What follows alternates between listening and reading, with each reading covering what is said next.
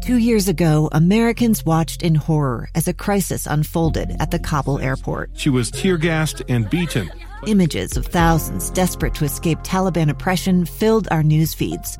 More than 80,000 Afghans made it to America. But the story didn't end there. It was very cold. There was no power, no heat. Who would help our newest neighbors? I'm Andrea Smardon. In Stranger Becomes Neighbor, you'll hear the stories of some remarkable refugees who left their homes and their dreams behind only to start over from zero. Their only possession was three blankets. And you'll meet Americans who stepped up to help them. You want me to come when you deliver your baby. What can one person do in the face of an international disaster decades in the making? That's Stranger Becomes Neighbor. Find us at kslpodcast.com, follow us on Apple Podcasts, or anywhere else you listen. Inside Sources. The bipartisan infrastructure deal is sitting on the president's desk awaiting his pen and signature. Many are praising it as a big win for Democrats. Uh, there are some things that uh, Republicans could certainly get on board with, and it was bipartisan in, in that respect. Uh, the question uh, for me is always what could we have done better? What went right? What went wrong? What could have been done better? And did we really need to spend that much money during a really high inflationary period? Uh, Jonathan Bydlak joins us from R Street Institute to break down kind of the good, bad, the ugly, and uh, what we could do a little different next time around. Uh, Jonathan, welcome back to the show. You bet. Thanks for having me. So uh, let's start with let's start with the good. We like to start positive on this show. Let's. Uh, what are some of the things from the infrastructure bill that all Americans say, okay, that's a that's a good thing. That's worth it. Well, I mean, look, I think there's I think there's pretty you know widespread agreement across the aisle that uh, you know we, we have good infrastructure, right? We we all acknowledge that we don't want our, our, our bridges, you know, roads and bridges crumbling. But uh, I think where the disagreement comes is, you know, the degree to which uh, maybe they are they are not uh, are already crumbling uh, or, or currently crumbling, and uh, and whether or not you know having the federal government sort of be the uh, be the ones that are, are engaging, uh, whether or not that is the best the best solution. But I think that you know at a very high level, I think there is agreement that you know we all want to make sure that we have great infrastructure. Yeah, and that is part of the the interstate part of all of that, and that uh, that part makes sense. Uh, a lot of those are. Uh, get down to the local level very quickly in terms of, of roads and, and infrastructure projects like that. Uh, so as we as we look at maybe the way we approach it, I really want to dig into two components to it. One is is the spending in an inflationary period, but I actually want to start, mm-hmm. Jonathan, with this idea of what is the right role of the federal government. Is there a better way to do this with block grants or things to the state? Uh, give us a take there. Yeah, no, I, I think that you know, if you look at how infrastructure is funded in the United States, it's generally speaking done at the state and local level. And that's not to say that you know we, we're not having uh, funds being you know sort of passed down or block granted to the states from the federal government. Um, but you know, generally speaking, I think that's the way that we do want to operate. I mean, you know, we have this problem where different states and, and localities have different needs.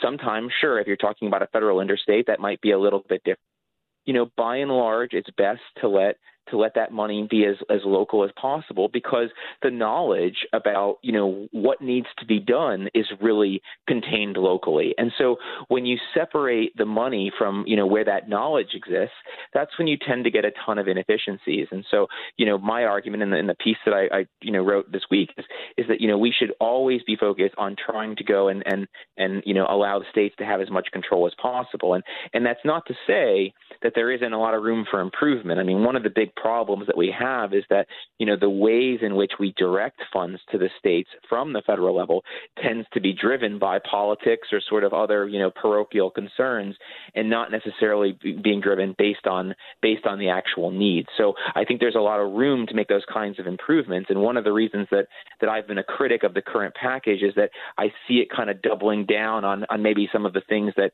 you know really aren't working with the current system. Yeah, and so often that, those dollars from Washington come with a lot of strings attached, uh, a lot of different requirements that you don't have at the at the local level. We've had a number of governors here in the state of Utah who all kind of sing the same song in terms of hey, get, we could take half as much and do twice as much in terms of real, you know, steel and concrete in the ground because it's quicker, it's easier, uh, different regulatory requirements. Uh, is that what we're seeing across the country? Yeah, and I mean, you know, I mean, look, I mean, this is a this is a problem that exists in a whole host of other areas. I mean, you know, talk to anyone that deals with education funding, for example, and they're going to tell you the exact same thing, right? You have all of these sort of uh, strings and mandates that come from Washington that may or may not be applicable to their individualized, you know, locality, and so um, that's that's a big part of the challenge. And again, that's not to say that there aren't certain things where there isn't a federal role. I mean, if we're talking, you know, airplanes, for example, maybe there is a little bit of a, a yeah. federal role, but but you know, by and large, again, the principle should be to keep the money as local as possible. Yeah. So let's get to that uh, amount of the infrastructure bill, the 1.2 uh, trillion dollars. Uh, and I know you have some thoughts in terms of should we be doing this now in the middle of a, a big uh, spike in terms of inflation?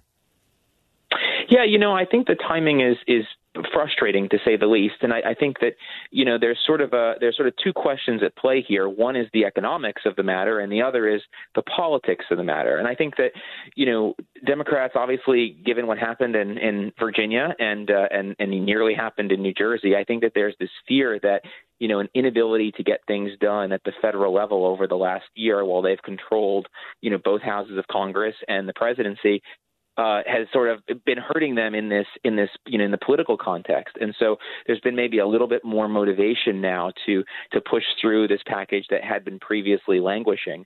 Um, I think the challenge with that is that you know, we obviously there's been a lot of discussion about about recent inflation. Um, I do think to some degree it's uh, it's been unfairly blamed on the current administration. I mean, a whole host of spending, you know, occurred occurred in the last year of the right. Trump administration with respect to COVID, and so uh, you know all of that sort of uh, you know uh, funding basically is kind of out there, and and you know no surprise that that prices are going up.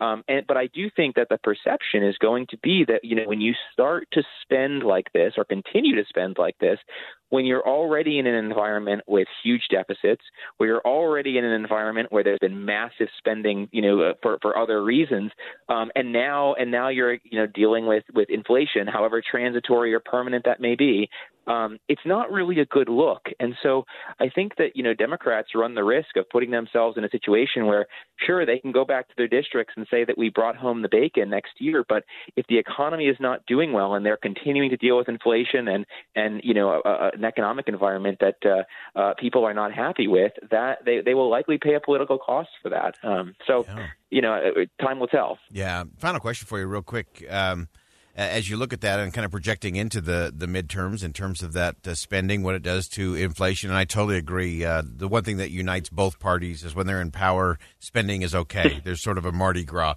uh, whatever your principles may be. Uh, but the other question I think that's going to come up across the country is, you know, am I here in Utah? Am I paying? Am I paying for really ineffective projects in New Jersey or New York or California? Uh, how is that playing in?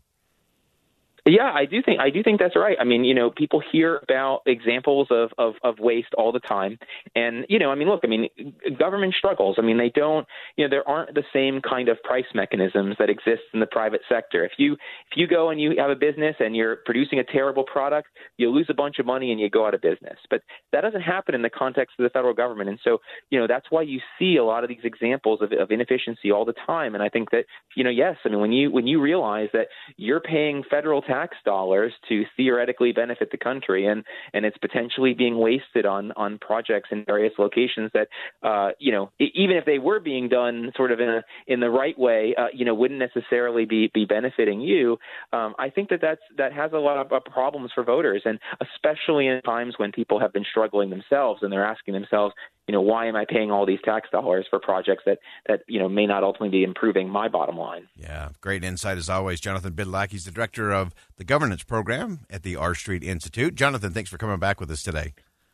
You bet. Thanks again. All right, great insight there. So much to think about in terms of that spending. Lawmakers have approved new redistricting maps, of course, but uh, not everyone is also excited about it. Process matters, people's uh, perceptions matter. So we'll discuss the whole thing and find out where we land, how this we got to this point, and more importantly, what comes next. So stay with us right here on KSL News Radio.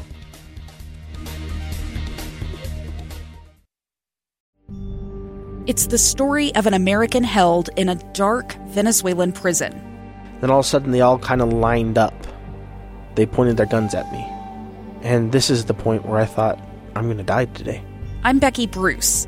I spent a year working on Hope in Darkness, which now has more than 2 million downloads. Find it on kslpodcast.com or wherever you listen to podcasts.